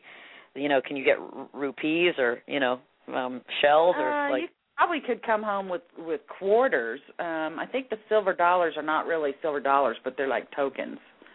Hmm. Well, mine were these real silver dollars, and of the twenty-five, I think maybe seven of them were J F K. Wow. I know. Oh, Jimmy Toons is in the chat room now. Hi, Jimmy. Hi. Hi. We got a bunch of people in the, in the chat tonight. I haven't been able to really follow it all entirely, um, plus had a few technical difficulties that I noticed we got blanked out a couple times. I don't know what that's about. But yeah, I got kicked off a couple times, too, and I was going to tell you that um, – I kept notes for the first time not in longhand on this tour. I kept tons and tons of notes, and when my phone got destroyed over the weekend, all my notes were gone. And uh, I'm trying to remember it all from uh, memory, but there were some really pretty funny things I witnessed and really silly stories. So I'm kind of hoping that uh, I can either recall them or write them somewhere. I don't know. I was going to tell one of the funny stories tonight, but I think you have more calls, yes? Let me check. Uh, we've got some people that are just listening. They don't want to talk, so you got the floor. Well, I have to tell a funny story after the indie show, and uh, this is one of the ones I remembered writing a lot about, so most of the detail comes back to me. But uh, and Ed is not on chat anymore, but he'll remember this story if, if he comes up, comes back on or hears it in the archive. Um, we were sitting in Todd and Michelle's room, and there was a big catering table, and for some reason – Greg Hawks and I were sitting at what amounted to the children's table, just the two of us side by side, and uh, Todd was sitting across from us watching television, and we were kind of sitting beside the T V facing Todd, so we were watching Todd watch T V, and there was um, a reality show where people were on those A T V vehicles, you know, those all-terrain vehicles? Yeah. And they kept wiping out. They just kept, you know, falling and, and twisting and going over the tops of, you know, hills and flying off. And Todd's sitting there talking to himself like he does when he's watching T V, it seems, and he says, what's the name of this show, Knock Your Own Dick Off? he said it to him. He said it to himself. So Greg and I kind of look at each other, like just out of the corner of our eyes. And, and what cease, never ceases to amaze me is people who spend a lot of time with Todd still don't get over how, like, unintentionally funny he sometimes is, or maybe it's intentional. He's just funny, funny guy.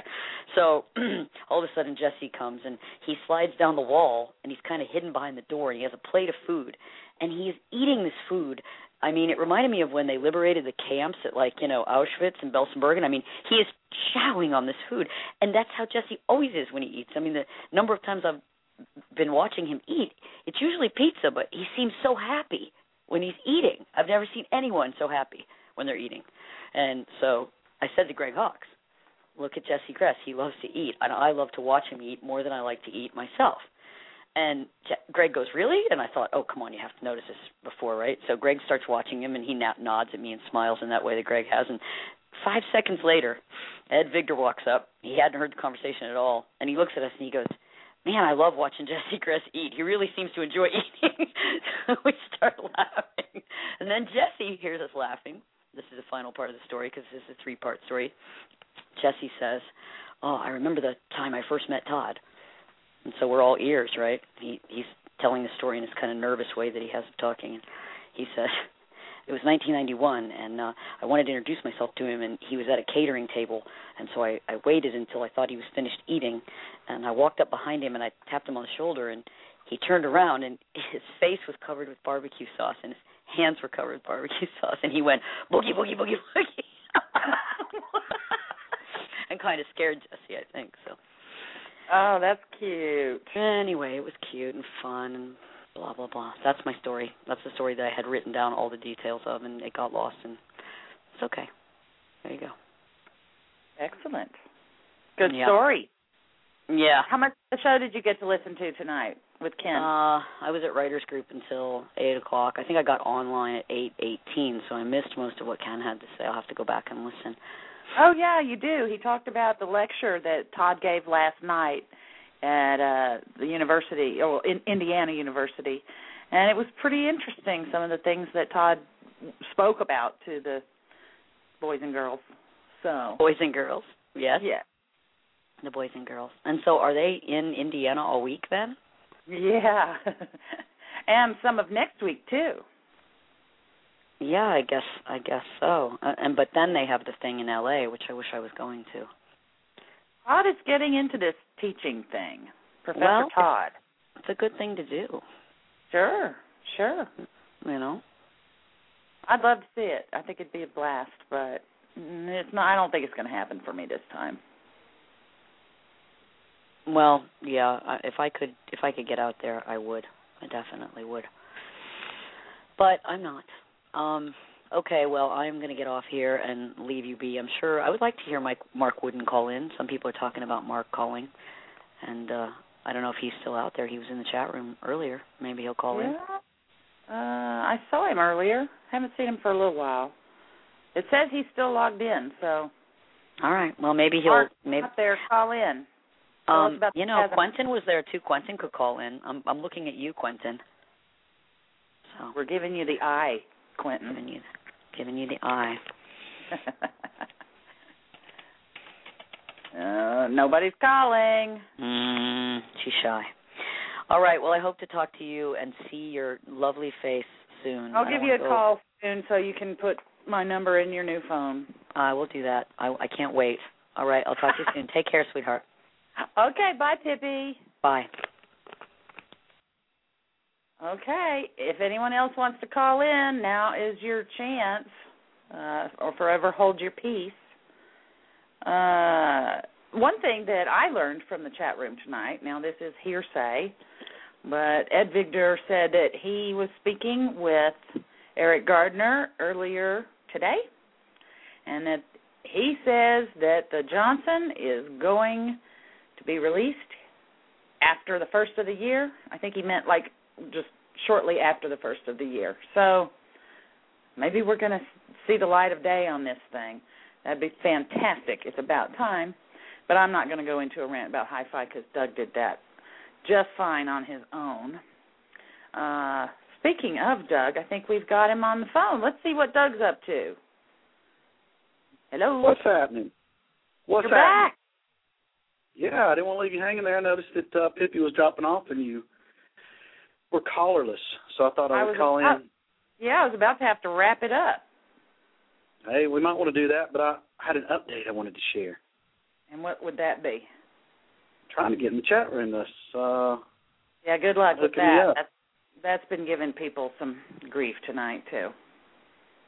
Well, that's no fun. No. I did Tell not us. see it. Oh, there it is. Okay, here we go. Might kick you off. Oh. I mean. You just bumped me off. Yeah, there we go. I didn't get a choice to pick as a co-host. I didn't go into the switchboard. Sorry about that. You'll need mm-hmm. to uh, click that button and get back in there. Okay. All right, so okay, what's so here's up? my story. It's why I'm calling you. Okay. Finally, after much effort, it appears that we have a very possible venue for Michelle Rundgren and the Savages to do a show on December the tenth in Vegas. Yeah. So I'm trying to get more information. The place has shown interest. It said they could hold it for us, yada, yada. Just got to see what the fine details are. If we put that on, that will be one heck of a weekend in Vegas. You should check it out because you can see Michelle one day, and then you could see Todd the next. That's right. Yep, we were talking about that. Now, I didn't want to give away that I'd seen the email, but, um, yeah, I've got a pretty good lead, huh? It's a real good lead, it looks like, but, you know, something could fall through. It's not a done deal, but we'll work hard to get that done because it would be fun. It would be uh, probably their first really true live gig, and uh, Bobby Strickland's in the band, So you get to see Bobby in action. Lots of good stuff. Yay! Yay. Wonderful, wonderful. All right. That's about all I got, unless there's anything else exciting going on over there. What's anything, questions from the chat room? Any other exciting stuff? People like the interview with Ken, I'm sure. Yeah, and uh, gave everybody the the link for the streaming audio and video for Sunday night. Once again, that's free from Indiana University. Thank you very much. Uh, we got the link then? Yeah, http colon slash slash www.music.indiana.edu slash. So we'll publish, put that, you know, on our page and stuff like that, right? You think? Yeah, that's cool. Very nice. Very nice. What else? Anything else exciting going on? No. Well, we got a caller. You want to see who this is? Why not? Let's see who eight four seven is. That's a Chicago number. Hello? No, it's not. Hello? Brick, Bricker. Hello? Who's Hello, this? eight four seven. How you doing, guys? eight four seven. Hello? Hello? Hello? Hello? Can you hear me? Anybody there? Yeah, yeah I'm here. Can you hear me? Okay, we're going to put you back on hold and... Uh, Susan, how the guy's talking? I didn't hear it. Hear? No, Blog Talk is really acting up. Here, I'll take him off hold again. I heard him fine. eight four seven, are you with us? Yes, hello. Hey, who is this? This is uh, Tim Lovelace. I've met you guys a couple times. Uh, I took the picture up at the Cubby Bear. Remember me? yeah, oh, cool, yeah. okay. Yeah, we, I saw you in Akron. It was a blast, but... Uh, I've had a question I've been wanting to ask you guys for a while. Um, how does Todd come up with the ideas for these annual shows? Where does that come from? Yeah, well, they asked us that on the V O D. We didn't really have a great answer. But um, first let me ask you a question, and we'll try to answer it as best we can. Are you going to the Park West Todd Rundgren/Johnson gig? I already got my tickets. I had a feeling I knew the answer to that, but I was curious. Oh, yeah. Since you've already seen the show. That's good. I like oh, people yeah. who go to multiple shows. But uh, I guess the long and short of it is the first year AWATS was already kind of decided because it was an idea from a guy, uh, a promoter in the U K had presented it. And there was, you know, Todd had mentioned on a radio show, and we had Eric Gardner on, and he had mentioned it. Uh, so we'd asked him about it, and he said, yeah, we're interested, but, you know, the guy's not making any, hasn't made an offer. So, you know, we got together, put our heads together, and decided to make one with the help of some fans committing to going for sure. And so that's how that happened. I guess you probably remember that story, though, I would think. Yeah. Maybe not. Uh, how, how did uh, Todd Healing come about? How did you decide on those So people? That one was a little different. We did, um, we, you know, it was kind of different because we had to come up with something on our own, sort of. So a uh, long story short, we gave um, Todd a list of some options. And, you know, he kind of changed it a little bit. And that's what he came up with. You know, the, both albums were on there, but not in necessarily together. And part of the some of the uh, the way we put some of the albums out there were based on a survey we did with a few people asking what they and actually I don't know people might have got confused, but the question was what would you not go see? And the album that got the uh, least votes on that, which is a good thing, were the Todd album and Something Anything. Uh-huh. So, um, you know, those were on the list. We had some others. And I was kind of surprised those are the ones he picked. I mean, a lot of people thought he would never do Healing Live. And the Todd album is so difficult, especially compared to some of the other options, that we were surprised, but, of course, happy. So um, he, he has a lot to do with it. We have a little to do with it. You know, we didn't throw every album out there. But, um, you know. Well, boy, it sure worked. Uh, I'll tell you that. yeah, what a great show. Yeah, and then after that, you know, we don't really – I mean, we we have to do a lot of stuff, but we don't have a whole lot of say or and we don't ask for it in the creative process. It's totally up to Todd what he does. We don't – Oh, yeah, he could he could go out there in T-shirts and shorts, you know. He's the one who decides on the costuming and the, the how he – you know, like those keyboards on the rollers, I mean, he came up with that himself. We had nothing to do with that. We were surprised just like everybody else. Uh, yeah, he could have done uh, the acoustic show, you know. Right, right. We don't pick the band. We don't pick, you know, nothing. Just come to an agreement on some albums, and that was it. And then we don't know, you know, what will happen next year. It's kind of people are all over the place with opinions and whatnot. Well, we're thinking sure about a, things. He's got a big repertoire huh? to choose from, that's for sure. Yeah, well, what's your, yeah. what would you want? What would I want? Yeah. Oh, man. Uh, I don't know. Maybe, uh, I don't know. I like them all. it's, it's okay, so let's say Todd says, all right, I need you to tell me three albums that I can choose from because I'm not going to pick it myself. I want you to tell me three that would be good for fans, and I'm going to pick one of those. What three would you give? Well, see, the problem with me is I'd like to hear some Utopia albums, and I don't know if he would he would go down that road, you know. He, Which albums? Uh, um, oh, boy. Uh, uh, Road to Utopia, uh, or, you know, that album. Uh, yeah. I would like to hear some of the newer stuff, like P O V or or even Oblivion. Uh, I'd like them all. I'd like to hear side one of Initiation live. That would be awesome. We get that a lot. Yeah. Uh, yeah, there's just so much to choose from. Yeah. yeah, it's something else. That's the hard part. You know, you go, okay, now what? You know, you yeah. got these. Of course, there's plenty of choices, don't get me wrong, but it's just, okay, you could go in so many different directions, and that's what people do. Everybody's got different, you know, here we got somebody on, on the chat room saying Run. And, uh, Run, yeah. Hey, you know, either, either album, they're both good. Yeah. Yeah. And the ever uh, popular Tortured Artist effect, I mean, we get that every now and then, but I just, you know, that kind of surprises me. I didn't even know that people like that album that much, you know. It's well, uh, I've already, I've already pretty much seen that that live uh, back in the day. Did he do Hideaway? Have you ever seen Hideaway live? Yeah, sure. I'd love oh, to yeah. see that. Yeah. Um, oh yeah, Herman and Mink Hollow. That'd be a great album to see live. Herman yeah. would be good. You know, the issue yeah. with Herman is you'd, you'd have to do something else because it's a thirty-six minute album.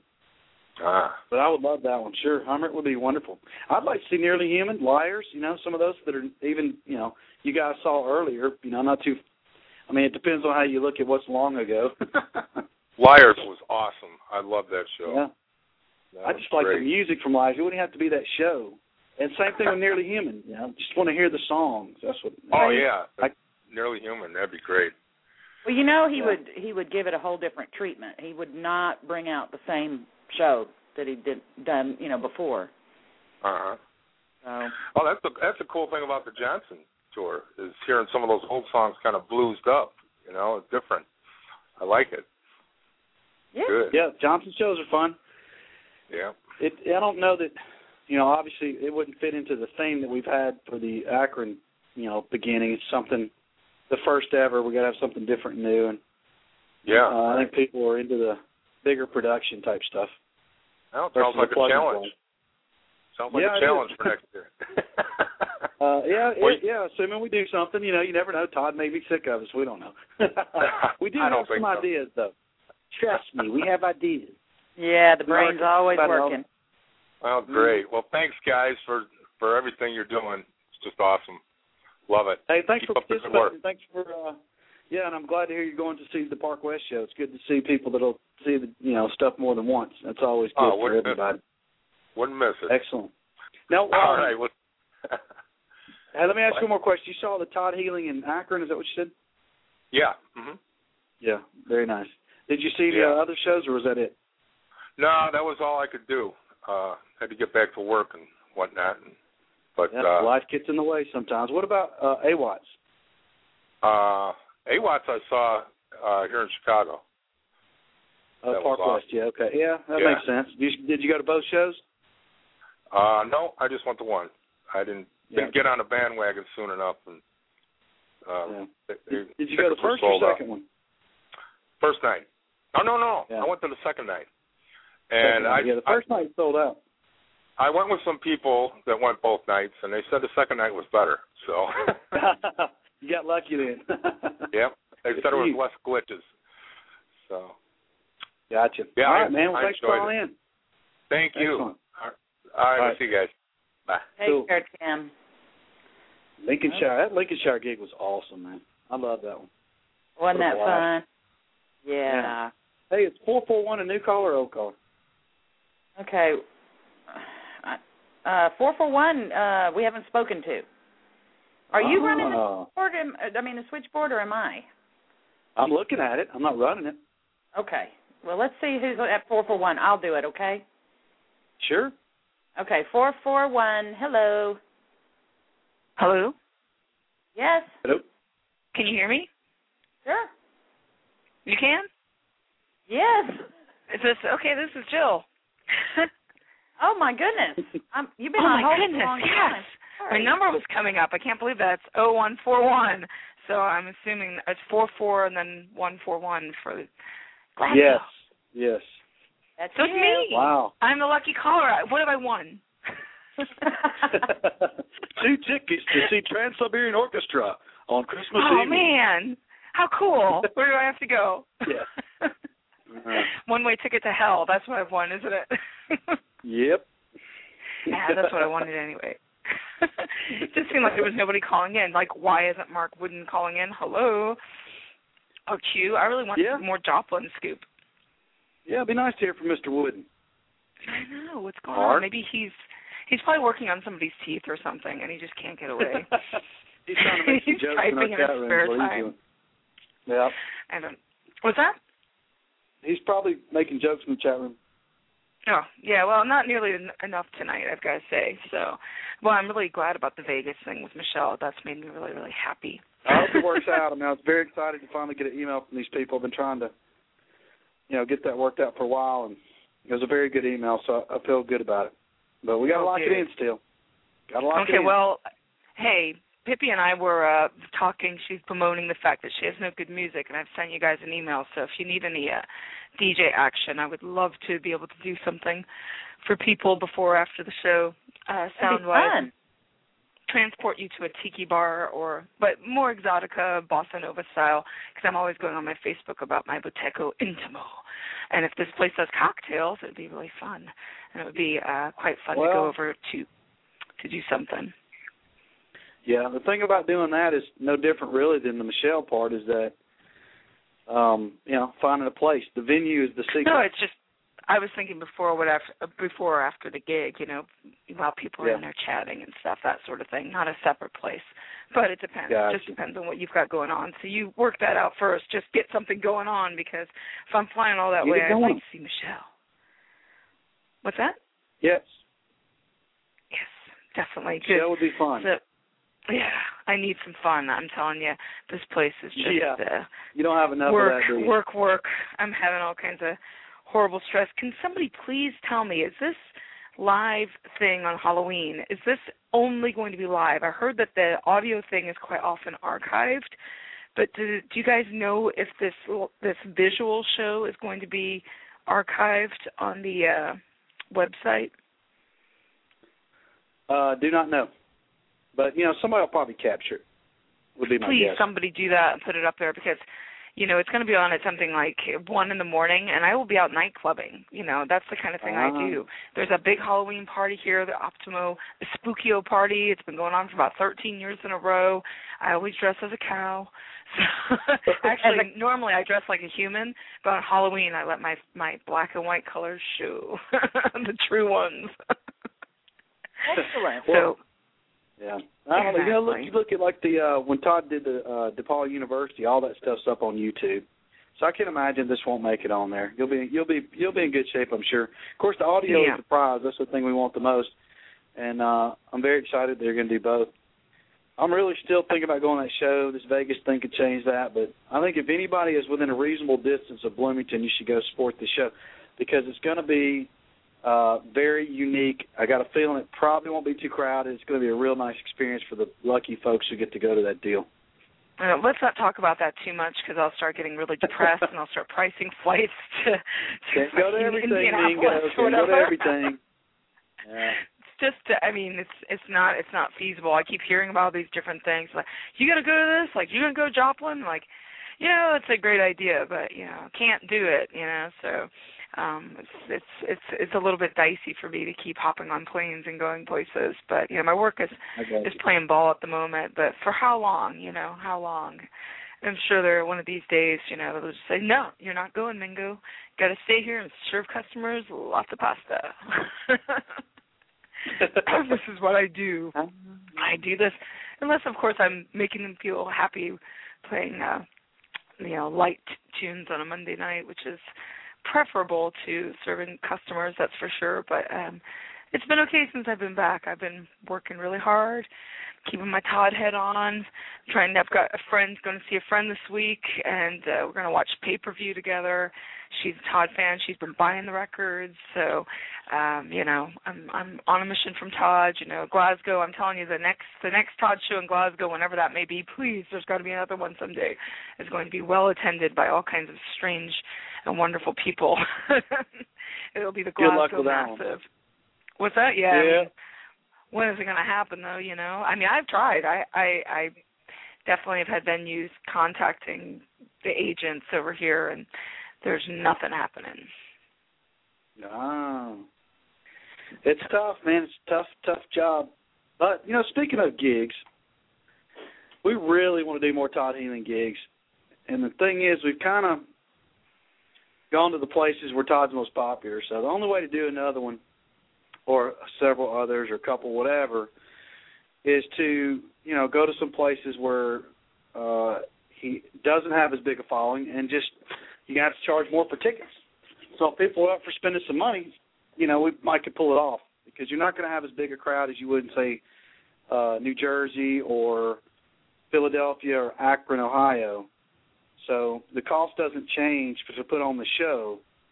So you got to make it up somehow, and the only way to do that really is to, you know, have the tickets cost a little bit more than they did in, say, Philly, and for some, you know, the premium seats. So we're looking at some opportunities for something like that. Well, you know, I'm all in for that. You know, it's just a matter of where yeah. is it going to be. I mean, I hate to do it, it that way, but, you know. Make it a big city, you know, that's all I can say. Make it a big city, because uh, yeah. flying over to the U S is, is a total doable thing for me. I already got it cleared from work if something comes up before my holidays. Uh, get, I get in April, I get more vacation time, and if something happens before that, I've just been kicked out of the chat room, by the way. Um, but Uh-oh. if something happen, happens uh, before April, uh, I can I can. Oh, actually, I've just been completely kicked off the internet. What in the world is going on here? Not good. Not good. Oh my gosh, somebody up there hates me, huh? That doesn't usually happen to me. What on earth could be going on? But, um, oh, well, I guess I'll just have to listen on the phone.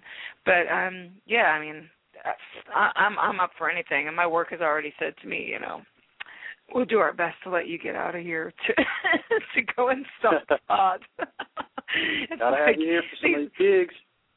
Well, you know, it's like you, you've got to you got to see. I'm, I'm so much happier when I get back, you know. I'm in such better spirits, you know. I might be uh, – completely ill and stressed out before I leave, but, you know, afterwards I come back refreshed and rejuvenated, and Vegas is one of my favorite places. So some there's somebody in the chat room has asked several times about the Roy Firestone interview. I think it's Baze. I don't know who that is, um, and yeah. if it's going to be available. So we should maybe just reiterate that um, the Roy Firestone interview is supposed to be part of the Todd Healing, is it the Todd Healing D V D, yeah? Yes, exactly. That's coming out, but the entire interview is supposed to be available on that. The entire interview is supposed to be on there, sure. I mean, it's three and a half, well, three hours, and that's what they say. So I imagine that's the case. I don't know why you would leave anything out of it. It's it's a uh, it's really good. It's a long one though. Oh, I know, I know. I mean, it's it's it was amazing, but uh, yeah, this this person has missed this, and, and they've they've asked two or three times, and so I, it should be perhaps answered. It's go. supposed to be coming. It's supposed to be coming really soon. I, it's going to be pretty amazing if we get the D V D that quickly. But the uh, pay per view, I'm still pimping as much as I possibly can because it's such a great a great show. But the live would be good. We would like to see the live. Well, as again. much as as much as I like the V O D. Um, and I do like the Todd Roy part. I don't know that it does that interview justice. It's some of the good parts, no doubt, but there's it's not. It's just a taste of that whole interview. Even though I mean, he added more, it. it's not the whole deal. No deal. No, no. Right, you got to see the whole thing call. in its entirety. Uh, yeah, we've got uh, somebody calling in from California we need to talk to. Ooh, sounds good. Okay, well, I'm still kicked out of the chat room, even though indeed I am back online, it would appear, or at least I was momentarily.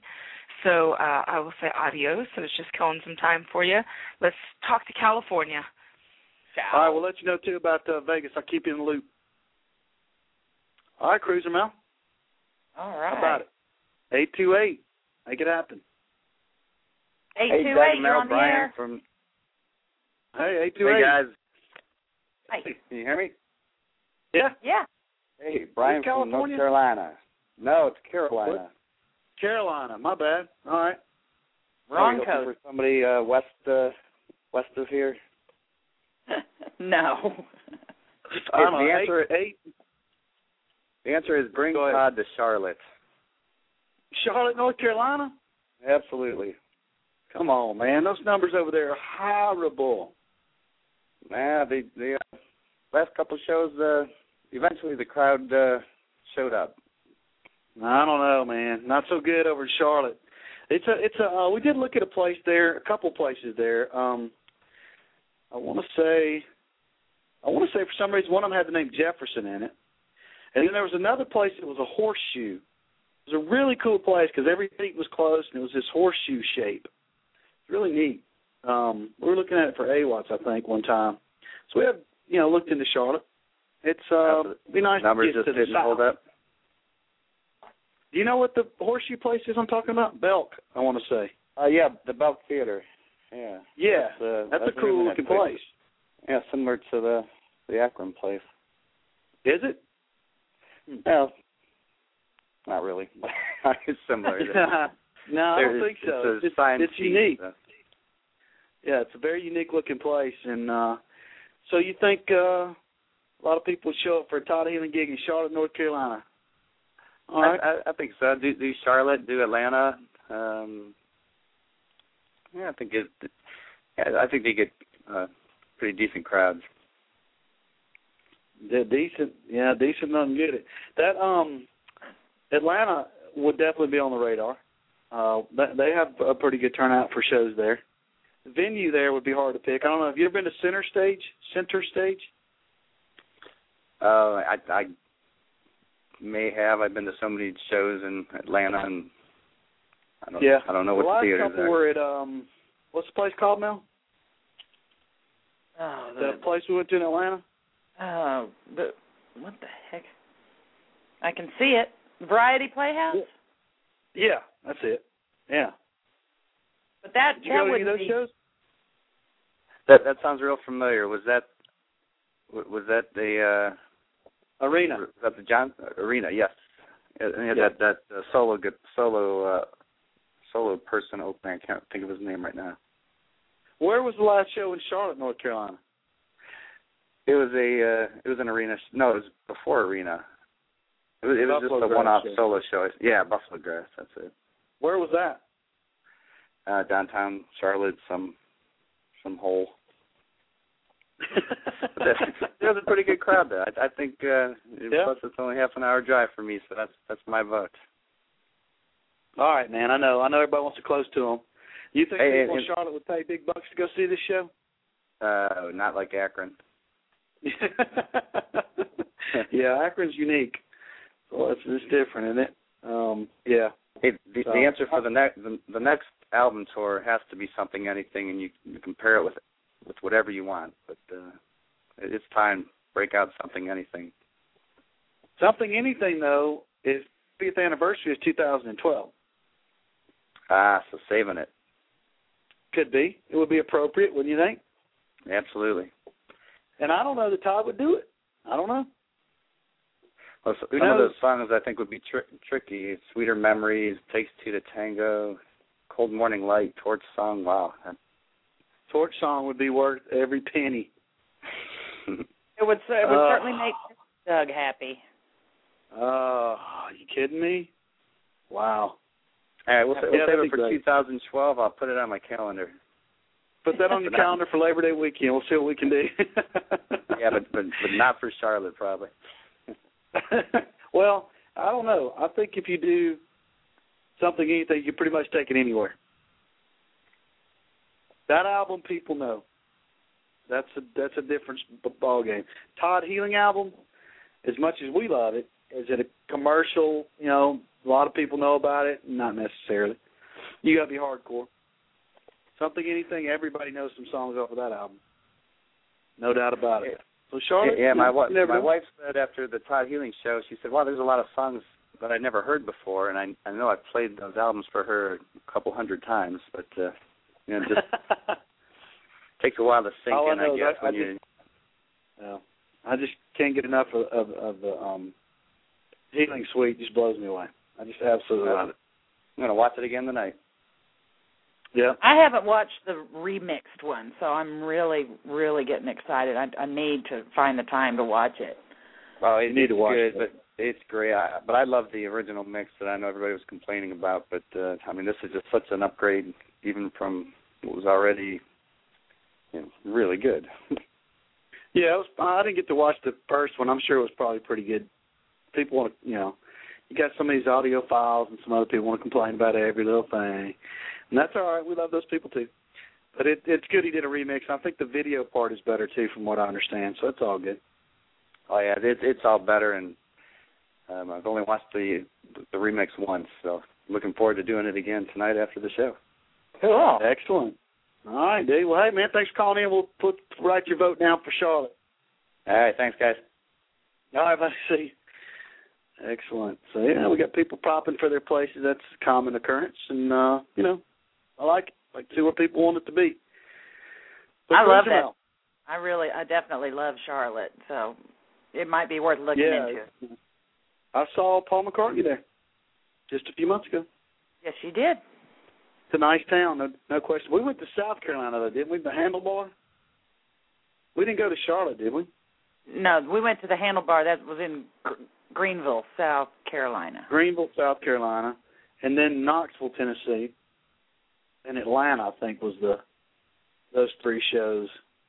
I don't remember the one in Charlotte. I don't remember when that was. It may have been the same week. I think it was, but the, the it was a weird layout for driving. I think going to Charlotte, it was after South Carolina, and it was like a Monday or something, or a Sunday, and it just messed it up because it was the furthest place, you know, from where we were all going. I think something like that. I remember. Anyway, enough of my babbling. Uh, why don't we wrap it up, Cruising Mount? And I want to do that, if that's all right with you, unless you have something else to add. Uh, well, just to thank Ken Owen for his time tonight and uh, telling us a pretty good report, you know. On, I felt like I had been at that lecture. Yeah, it was really good. Ken Owen, of course, I'm sure. Um, I'm going to play a song. I doubt it. I seriously doubt that Todd's going to play it Sunday. But if it keeps getting on the piano, I will make a big push as best I can, because Todd doesn't play what we want necessarily, but I will do what I can to get this song repeat, because there's only one version of it that I know of where Todd sings it, and it's a bootleg. Uh-huh. Needs to be done more, and you know what I'm talking about. No, I'm I'm looking for it on the switchboard. All right, well, I'm going to play it. If you haven't heard this, then uh, you're going to have, if you have, you're still going to love it. This is Todd, the first time ever he performed a Utopia song that was later, and it was sped up. It's not the same. This is Maybe I Could Change. Good night. We'll see y'all next week. Peace out, Cruiser Mel. Bye.